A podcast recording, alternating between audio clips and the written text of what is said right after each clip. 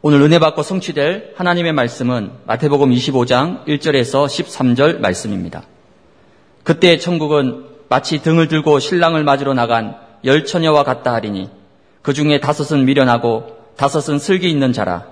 미련한 자들은 등을 가지되 기름을 가지지 아니하고 슬기 있는 자들은 그릇에 기름을 담아 등과 함께 가져갔더니 신랑이 더디 오므로 다 졸며 잘세 밤중에 소리가 나되 보라 신랑이로다 맞으러 나오라 하매 이에 그 처녀들이 다 일어나 등을 준비할세.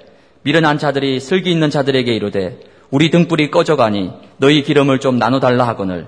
슬기 있는 자들이 대답하여 이르되 우리와 너희가 쓰기에 다 부족할까 하노니 차라리 타는 자들에게 가서 너희 쓸 것을 사라 하니 그들이 살아간 사이에 신랑이 오므로 준비하였던 자들은 함께 혼인잔치에 들어가고 문은 닫힌지라.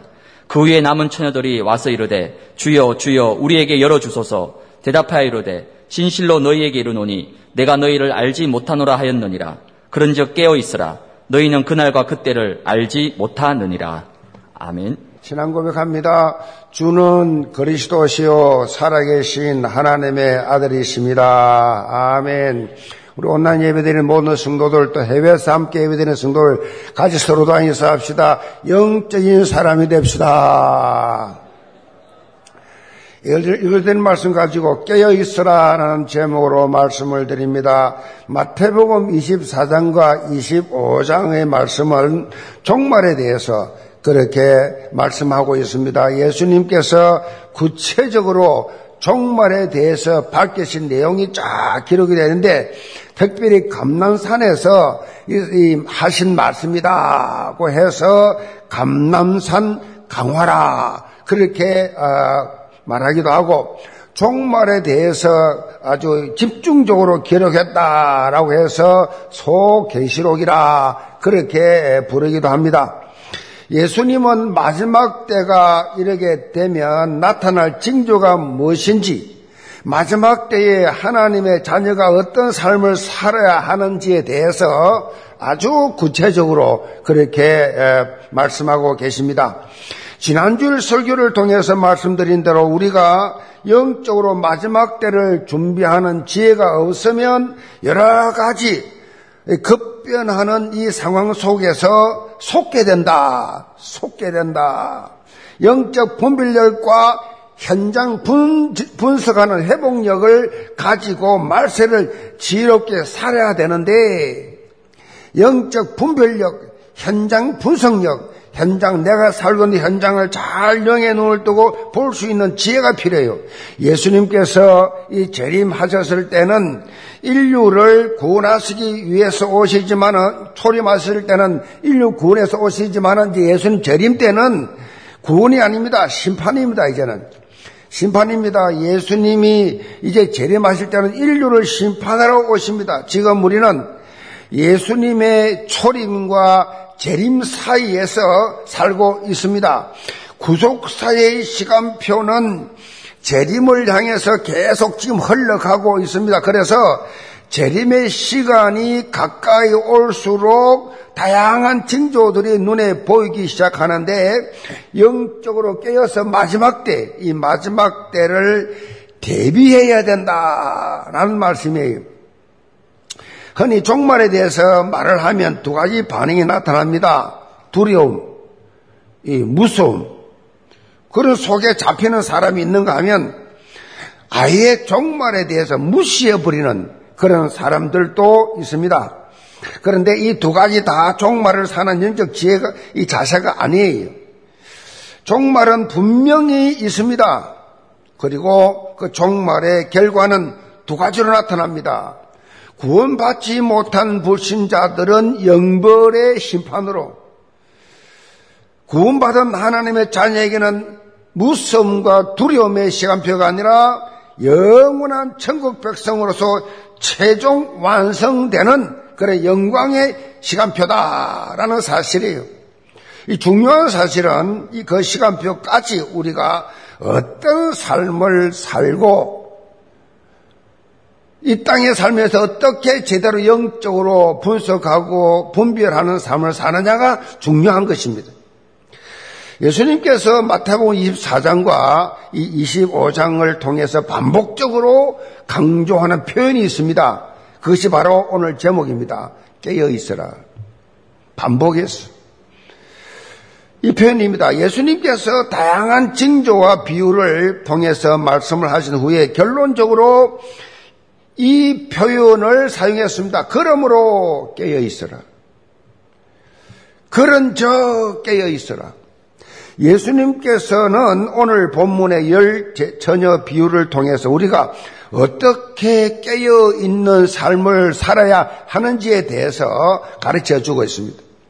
영계 모든 성도들은 말세의 치마를 살아가면서 영적으로 늘 깨어 하나님의 뜻과 계획을 분별하면서 하나님께서 예배해 놓으신 하늘 상급을 받는 그런 영적인 신앙인들 다 되시기를 죄물로 축복합니다. 그럼 첫째로 구원의 확신입니다. 1절로 2절을 봅니다. 그때에 천국은 마치 등을 들고 신랑을 맞으러 나간 열 처녀와 같다 하리니 그 중에 다섯은 미련하고 다섯은 설기 있는 자라. 예수님께서는 어, 천국이 마치 등을 들고 신랑을 맞으러 나가는 열 처녀와 같다라고 그렇게 예화를 드렸어요. 그 당시 있었던 사건들입니다. 이스라엘의 결혼 풍습을 보면 지금 우리가 하는 이 결혼식과는 다릅니다. 뭐 결혼식이라고 하기보다는 결혼 축제다. 그렇게 보셨죠. 우리나라는 결혼식이 아주 그렇게 뭐 형식적으로 결혼한다는 걸 위해서 그냥 탁탁탁탁 끝나지만 그게 아니에요. 이 이스라엘의 결혼은 그야말로 축제예요, 축제. 기간도 결혼 축제 기간 일주일간, 일주일 동안 그렇게 이어집니다. 그리고 결혼식은 대낮에 하는 것이 아니라 일반적으로 보통 해가 질 무렵, 해가 지고 나서 그렇게 거행이 됩니다. 왜냐하면 이 중동 지방은 엄청나게 덥습니다. 더워서 행사를 못해요. 그래서 해가 지고 난 밤에 주로 그렇게 결혼 축제를 하는데 신랑은 자기 친구들하고 함께 어울려서 오랜 시간을 즐기다가 이제 한밤중이 되어서 신부의 집으로 행진을 합니다. 그리고 신부는 신부의 친구들과 언제 올지 모르는 이 신랑을 기다리게 됩니다. 본문에 보니까 열 처녀가 그래서 열 처녀가 이열 처녀가 누구냐? 신부의 덜러리들입니다. 신부의 덜러리가 있는데 마침내 신랑이 도착하게 되면 신부들은 신부는 친구들 덜러리와 함께 등불을 켜고 신랑을 맞이하려 나가는 그런 풍습이에요. 그리고 나서 이제 본격적인 혼인 잔치가 시작이 됩니다.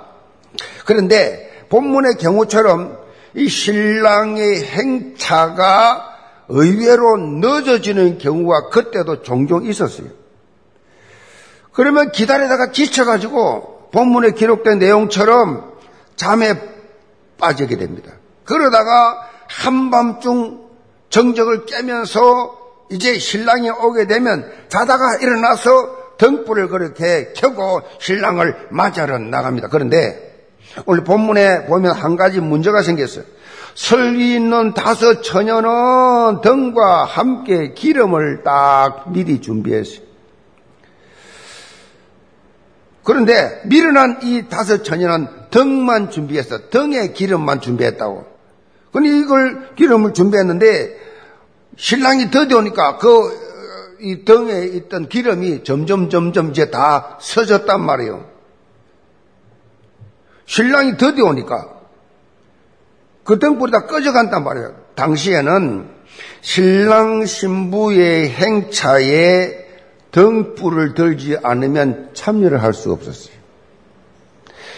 영적으로 볼 때 등이 뭐냐? 신앙의 형식입니다. 등은 신앙의 형식, 기름은 신앙의 내용이에요. 그러므로 등은 준비했지만은 기름을 준비하지 않았다. 이 말은 예수를 믿는 모양과 형식은 있으나 예수를 믿는 내용이 없는 습관적 종교 생활. 이걸 의미합니다. 사실 이런 사람들이 교회 안에 너무 많이 있지요. 교회 안에 많이 있어요. 신앙생활 합니다. 교회는 합니다. 그런데 실제적인 신앙의 내용이 없어요. 은혜 받은 내용이 없어요. 간증할 내용이 없어요. 사도행전 19장 1절 7절에 보면 에베소 교회의 열두 제자에 대한 말씀이 기록되어 있습니다. 자, 이들은 아주 열심히 교회를 잘 섬겼습니다. 교회를 잘 섬기니까 그야말로 모든 사람들이 뭐라고 그랬냐? 제자라고 했어. 열두 제자. 참 신앙생활 교회 잘 섬긴다. 전부 다 열두 제자라고 불릴 정도로 그렇게 남들이 볼 때 신앙이 좋아서 그런데 바울이 이들을 만났을 때 이렇게 말을 합니다. 너희가 믿을 때에 성령 받았냐? 자, 너희가 믿을 때 성령 받았냐? 그렇게 물으니까 이 사람들의 고백입니다. 이 성령을 받은 것은 고사하고 성령이 있다는 말도 들은 적이 없다. 이렇게 대답했어요. 바울이 다시 묻습니다. 무슨 그럼 세례 받았냐? 우리는 세례 요한의 세례만 받았다. 이렇게 답을 했어요. 자, 이게 무슨 말입니까? 바울이 왜 질문합니까? 이들은 지금 구원을 못 받은 상태예요. 성령이 아니면 거듭나지 못해요. 구원을 못 받은 상태. 구원도 받지 못한 상태에서 교회에서 열심히 일하는 거예요. 제자라고 부를 정도로 장로라고 권사라고 안수집사라고 부를 정도로 신앙생활을 잘 하는 것이 보입니다. 교회를 최고로 섬기는 것 같이 모든 사람을 칭찬받습니다. 예수의 영이 없이도 얼마든지 교회 생활할 수 있습니다. 교회 분위기가 너무 좋았어. 좋은 인간관계 때문에 뭐 좋은 가르침과 또 내가 하고 싶은 내 체질에 맞는 활동들이 교회 안에 있기 때문에 자신의 욕구를 충족시켜 주기 때문에 뭐 등등 얼마든지 인간적인 면에서 보면 종교생활, 교회생활 열심히 할 수 있습니다. 그런데 이런 사람을 가르쳐서 등은 있으나 기름이 준비되지 못한 사람. 그 예수님이 지금 비유를 드는 핵심입니다. 기름을 준비하지 못한 사람은 뭐요? 결코 하나님의 나라에 들어갈 수가 없다는 어마어마한 사실이에요. 본문 10절에 보면 기름을 준비하지 못한 어리석은 다섯 처녀는 결국 혼인잔치에 들어가지 못했습니다. 이 경건의 모양만 있지 경건의 내용이 전혀 없는 사람은 천국에 못 들어갑니다. 천국 문을 열 수가 없습니다. 마태복음 25장에 보면 네 가지 비유가 나옵니다. 열처녀 비유와 달란트 비유, 양과 염소의 비유, 어인과 악인의 비유, 비유가 쫙 나와요. 예수님이 하신 말씀입니다. 그런데 이 비유의 한 가지 중요한 특징이 뭡니까? 마지막 날에는 분리가 돼요. 분리가 돼. 양과 염소, 어인과 악인. 지금은 같이 살고 있어요. 심지어 같은 교회 같이 살고 있습니다. 결국은 나누어집니다. 이것이 뭐요? 하나님의 나라의 속성입니다. 특별히 본문 8절에 보면 미련한 처녀가 설기 있는 다섯 천녀에게 기름을 조금 달라고 부탁했을 때, 부탁했을 때 아주 냉정하게 거절해 버립니다. 설기로운 다섯 처녀들이. 이게 무슨 의미입니까? 내 아내가 구원받았다고, 내 부모가 구원받았다고, 내가 구원받는 것이 아니다. 구원은 뭐요? 하나님과 나와 일대일 관계입니다. 1대1 관계. 내가 뭐요? 하나님을 만나야 돼요. 내가 예수 그리스도를 내 주인으로 인격적으로 영접해야 됩니다. 내 자신이 거듭나지 아니하면 아무리 내 가족이 신앙이 좋다고 해도 아무 소용 없습니다. 무디 신학교의 학장이었던 조지 스위틴 박사가 이런 말을 했습니다. 하나님에게는 자녀만 있지 손자는 없다. 그래서 우리 아들도 하나님을 아버지, 나도 하나님을 아버지, 우리 손자도 하나님을 아버지랍니다. 손자 없어요. 하나님께서는 다 자녀예요. 한 사람 한 사람이 개인적으로 다 하나님 아버지를 믿고 예수 그리스도를 내 구주로 고백하고 이런 신앙 고백 위에 하나님의 자녀가 된다. 부모가 믿었기 때문에 내가 저절로 하나님 자녀가 되는 법은 없다라는 것입니다. 영적인 삶, 삶은 누구도 대신해 줄 수가 없습니다. 특별히 우리가 속지 말아야 될 것이 구원의 확신 부분입니다. 이 사단은 계속해서 우리의 구원 부분에 의심을 심어 넣습니다. 계속. 그래서요, 신앙생활하면서 중요한 것이 구원에 대한 확신, 이 확신 부분이 중요합니다. 나 구원받았다. 이 부분은 영적인 삶의 중심축인데 이 축이 흔들리면 다른 모든 것도 연쇄적으로 그냐면 효과가 다 그냐말로 연쇄적으로 이 확신이 흔들리면 다 무너집니다. 구원의 확신. 우리 영계 모든 성도들 나는 구원받았다. 하나님의 자녀로 나는 예수님을 믿음으로 구원받았다. 확신 가시기 바랍니다. 확신 이 말은요 확신이 없는 사람을 사단이 잘 알아요. 그래서 가지고 놉니다. 자기 도구로 어? 자기 도구로 교회 다니는 거는 뭐 지체질이니까 놔두는데 교회 다니면서 자기 도구로 선다고요. 그건 확신이 없단 말이에요. 확신이 없기 때문에 가지고 놀아요, 사단이. 그래서 이 구원의 확신, 이거 중요합니다. 영적인 삶이 아주 중요한 거예요. 구원에 대해서 의심이 생긴 사람은 내가 확신이 나는 죄가 많아서 나는 너무 못돼서 나는 너무너무 과거가 복잡해서 내가 이 구원 받았겠나. 그렇게 확신이 없는 사람들은 로마서 8장을 깊이 묵생해 보시 기 바랍니다. 로마서 8장이 너무 중요해요. 그래서 영국의 대형 박물관장이 그랬어요. 로마서 8장 한 장만 있, 한 장만 원본만 있으면 대형 박물관하고 바꾸겠다 할 정도로 그렇게 중요한 것이 로마서 8장인데 로마서 8장 시작이 어떻게 됩니까? 로마서 8장 시작 시작이 그러므로 이라고. 그러므로 이제 그리스도 예수 안에 있는 자에게는 결코 정지함이 없나니 이는 그리스도 예수 안에 있는 생명의 승리의 법이 죄와 사망의 법에서 너를 해방하였습니다. 그렇게 확신을 가지도록 확신 있는 자에게 주는 이 메시지입니다. 너를 해방했다. 어떻게 해방했어요? 법 법적으로 완전히 해방됐다. 세상의 법도요, 지은 죄에 대해서 대가를 치고 나면 끝이에요. 그 누가 고소해도 소용없어요. 일사부절입니다. 행사법입니다. 누가 고소해도 소용없어. 너 전에 뭐, 너, 너 도둑질 했잖아. 내가 그 대, 교도소 갔다 와서 내가 대가 치러와서. 그럼 끝난 거예요. 그건 누가 고소해도 소용없어요. 예수 그리스도께서 여러분의 과거, 현재, 미래, 지을 죄까지 십자가에서 해결했습니다.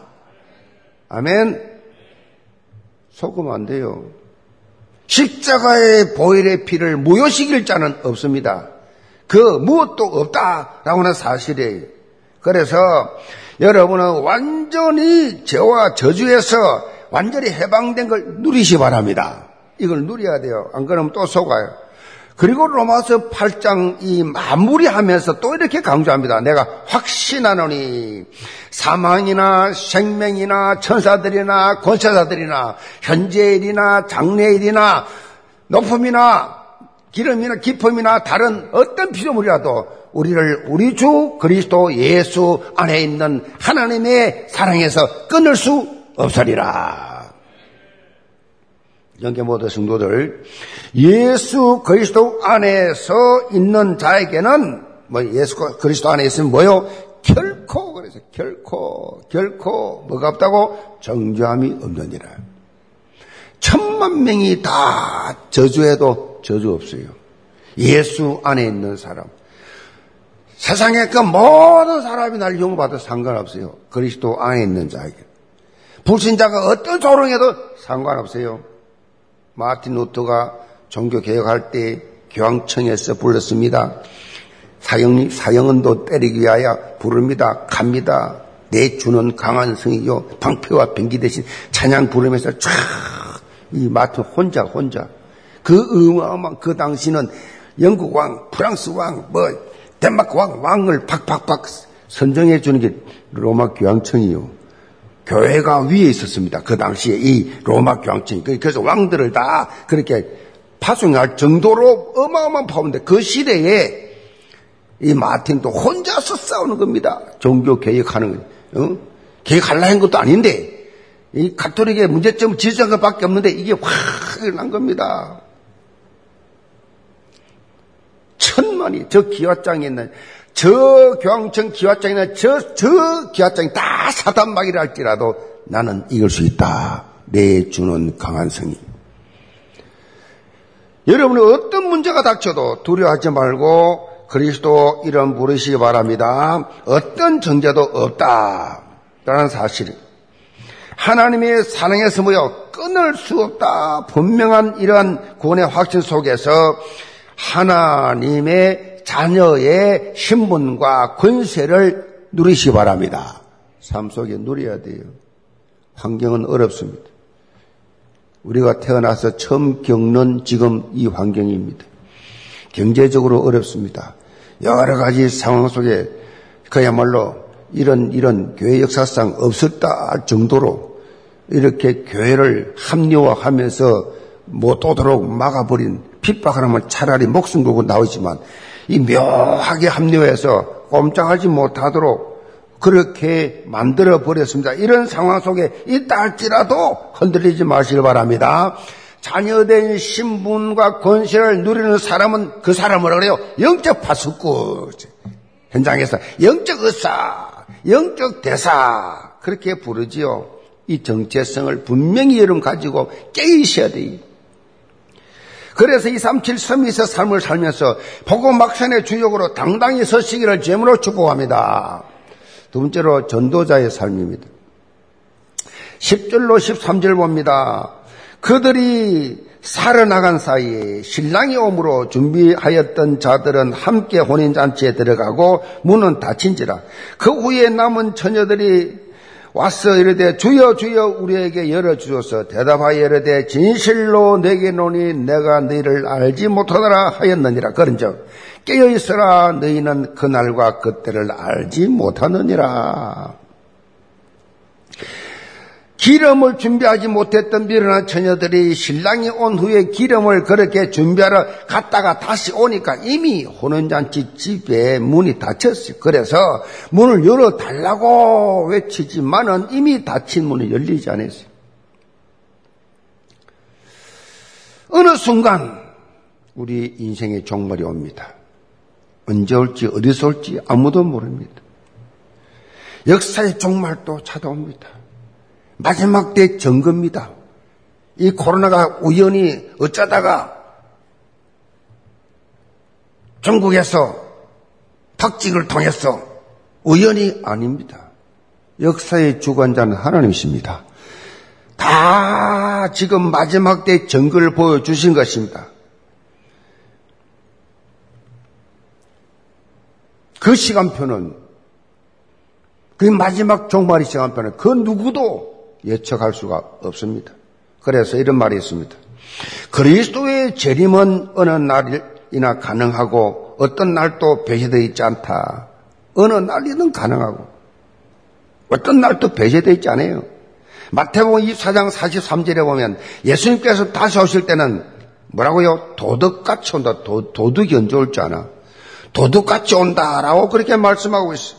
예고가 없단 말이에요. 예고 없이 갑 작스럽게 이루어진다. 옛날에 어릴 때, 어릴 때 우리 이 목사님이 이 종말 설교하면서 그래요. 예수님이 언제 오시는가? 그러면서 우리 보고 하는 말이 아마 예수님 자기 생각에는 예수님 오실 때가 아 심야 때 아닌가? 심야 기도 때, 그때 금요 철학 기도라 그랬어요. 금요 철학 기도 때 올 것이다. 왜? 다 잠잘 때. 그래서 심야 때 잘 나오나 이러더라고. 심야 때 어떤 분은 또 수요일 날 온다 이런 막 그냥 어 깨어있으란 증거지요. 그런 말씀들을 많이 하신 게 기억이 나요. 너희도 준비하고 있으라. 생각지 않은 때에 인자가 오리라. 생각지도 못했을 때.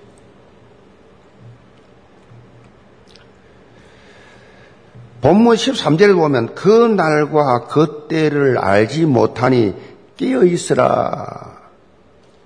깨어 있으라. 강조를 하죠. 마지막 때에 중요한 것은 주님이 언제 어디에 어떻게 오시는가 이게 중요한 게 아니에요.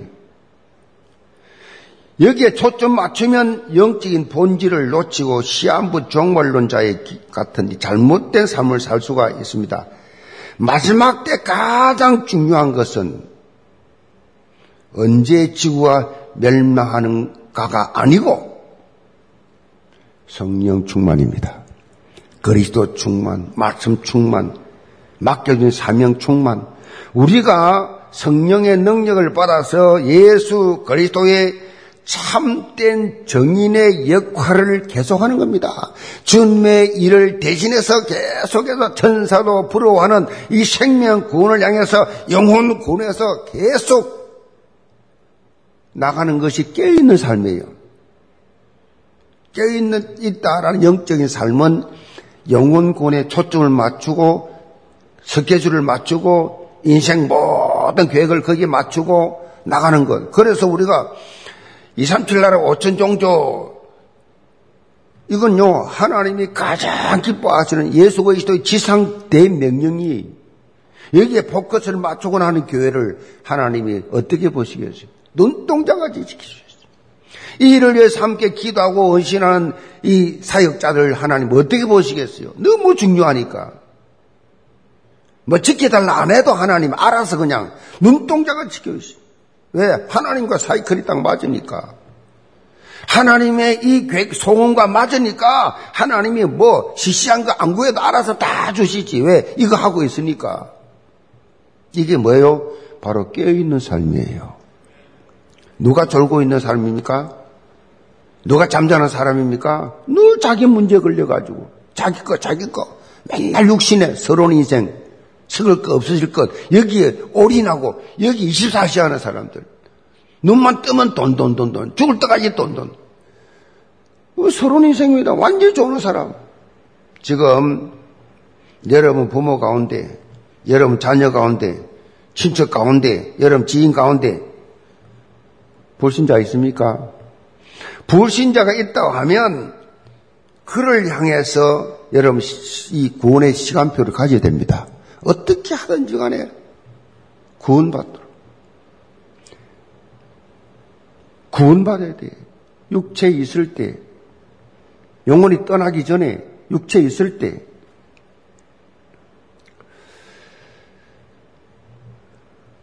고린도후서 6장 2절에 보면 사도 바울이 이사야 49장 8절을 말씀을 인용해가 이렇게 강조합니다.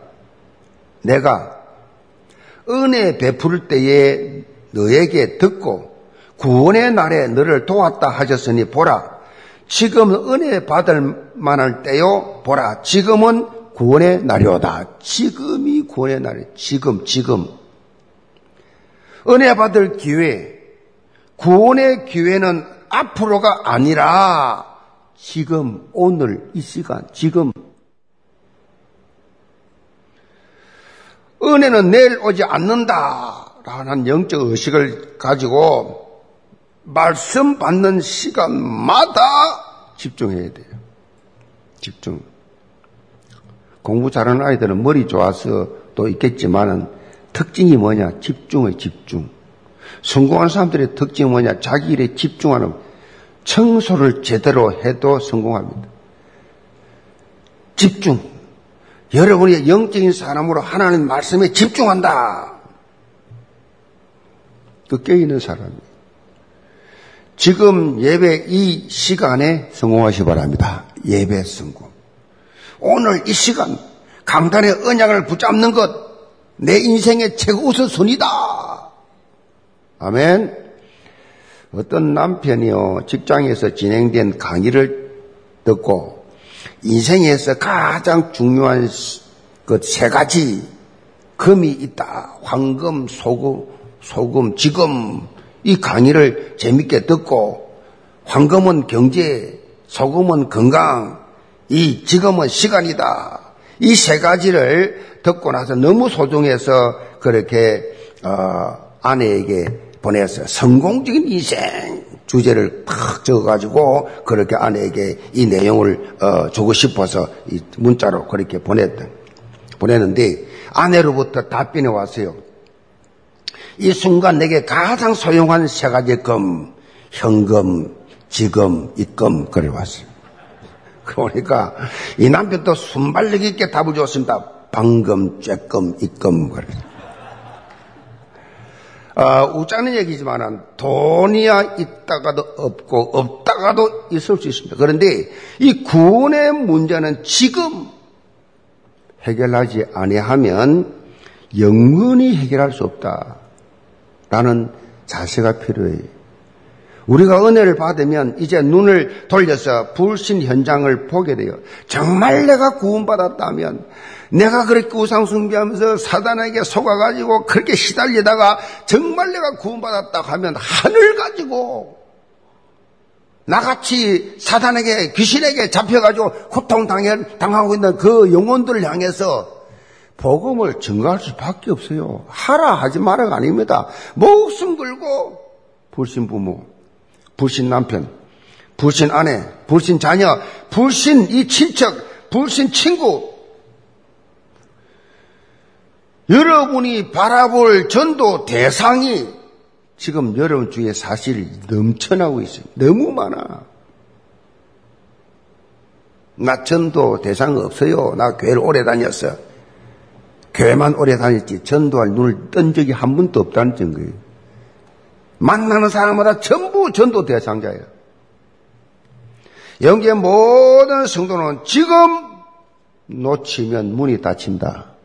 라고 하는 이런 영적 시급성을 여러분이 가지고 이 많은 이들을 여러분 아는 이 많은 관계된 자들을 살려내는 전도자의 삶 속으로 들어가시기를 점으로 축복합니다. 결론입니다.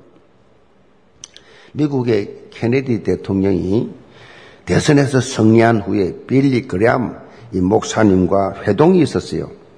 이때 예수 그리스도의 재림에 대해서 빌리 그램 목사님이 그렇게 간단하게 그렇게 이야기했는데 이 케네디가 큰 흥미를 가졌어요. 그 후에 1963년 2월 조찬 기도회, 이 국가 조찬 기도회에서 만남을 갖게 되었습니다.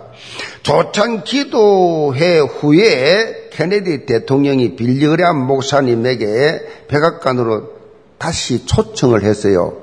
초청을 그렇게 하면서 뭔가 대화를 나누고 싶어 했어요. 그런데 당시 빌그람 목사님이 심한 독감에 걸려가지고 이 독감이 이 대통령에게 이렇게 전염이 될까봐 다음에 만나기로 했는데 문제는 그 다음이 없었어요.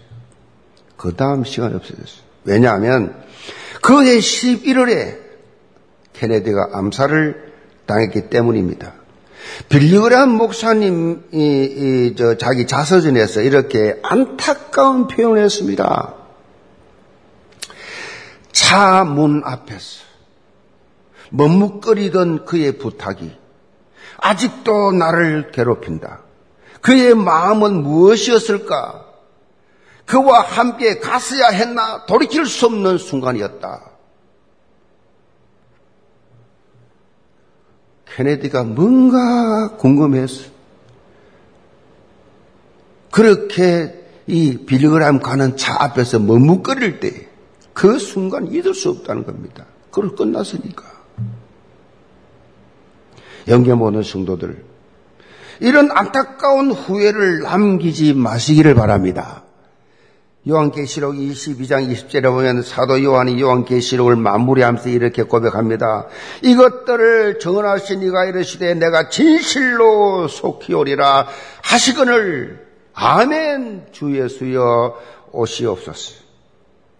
아멘 주 예수여 오시옵소서 마라나타 예수님 곧 오십니다. 영계 모든 성도들 늘 깨어서 준비하며 어느 순간에 주님이 오시더라도 어느 순간에 내가 주님 앞에 서더라도 기쁨으로 주님을 대할 수 있는 주님을 맞이할 수 있는 영적인 삶, 참 잘했다 칭찬받는 그러한 영혼 구원의 삶을 사시기를 주님으로 축복합니다. 기도합시다.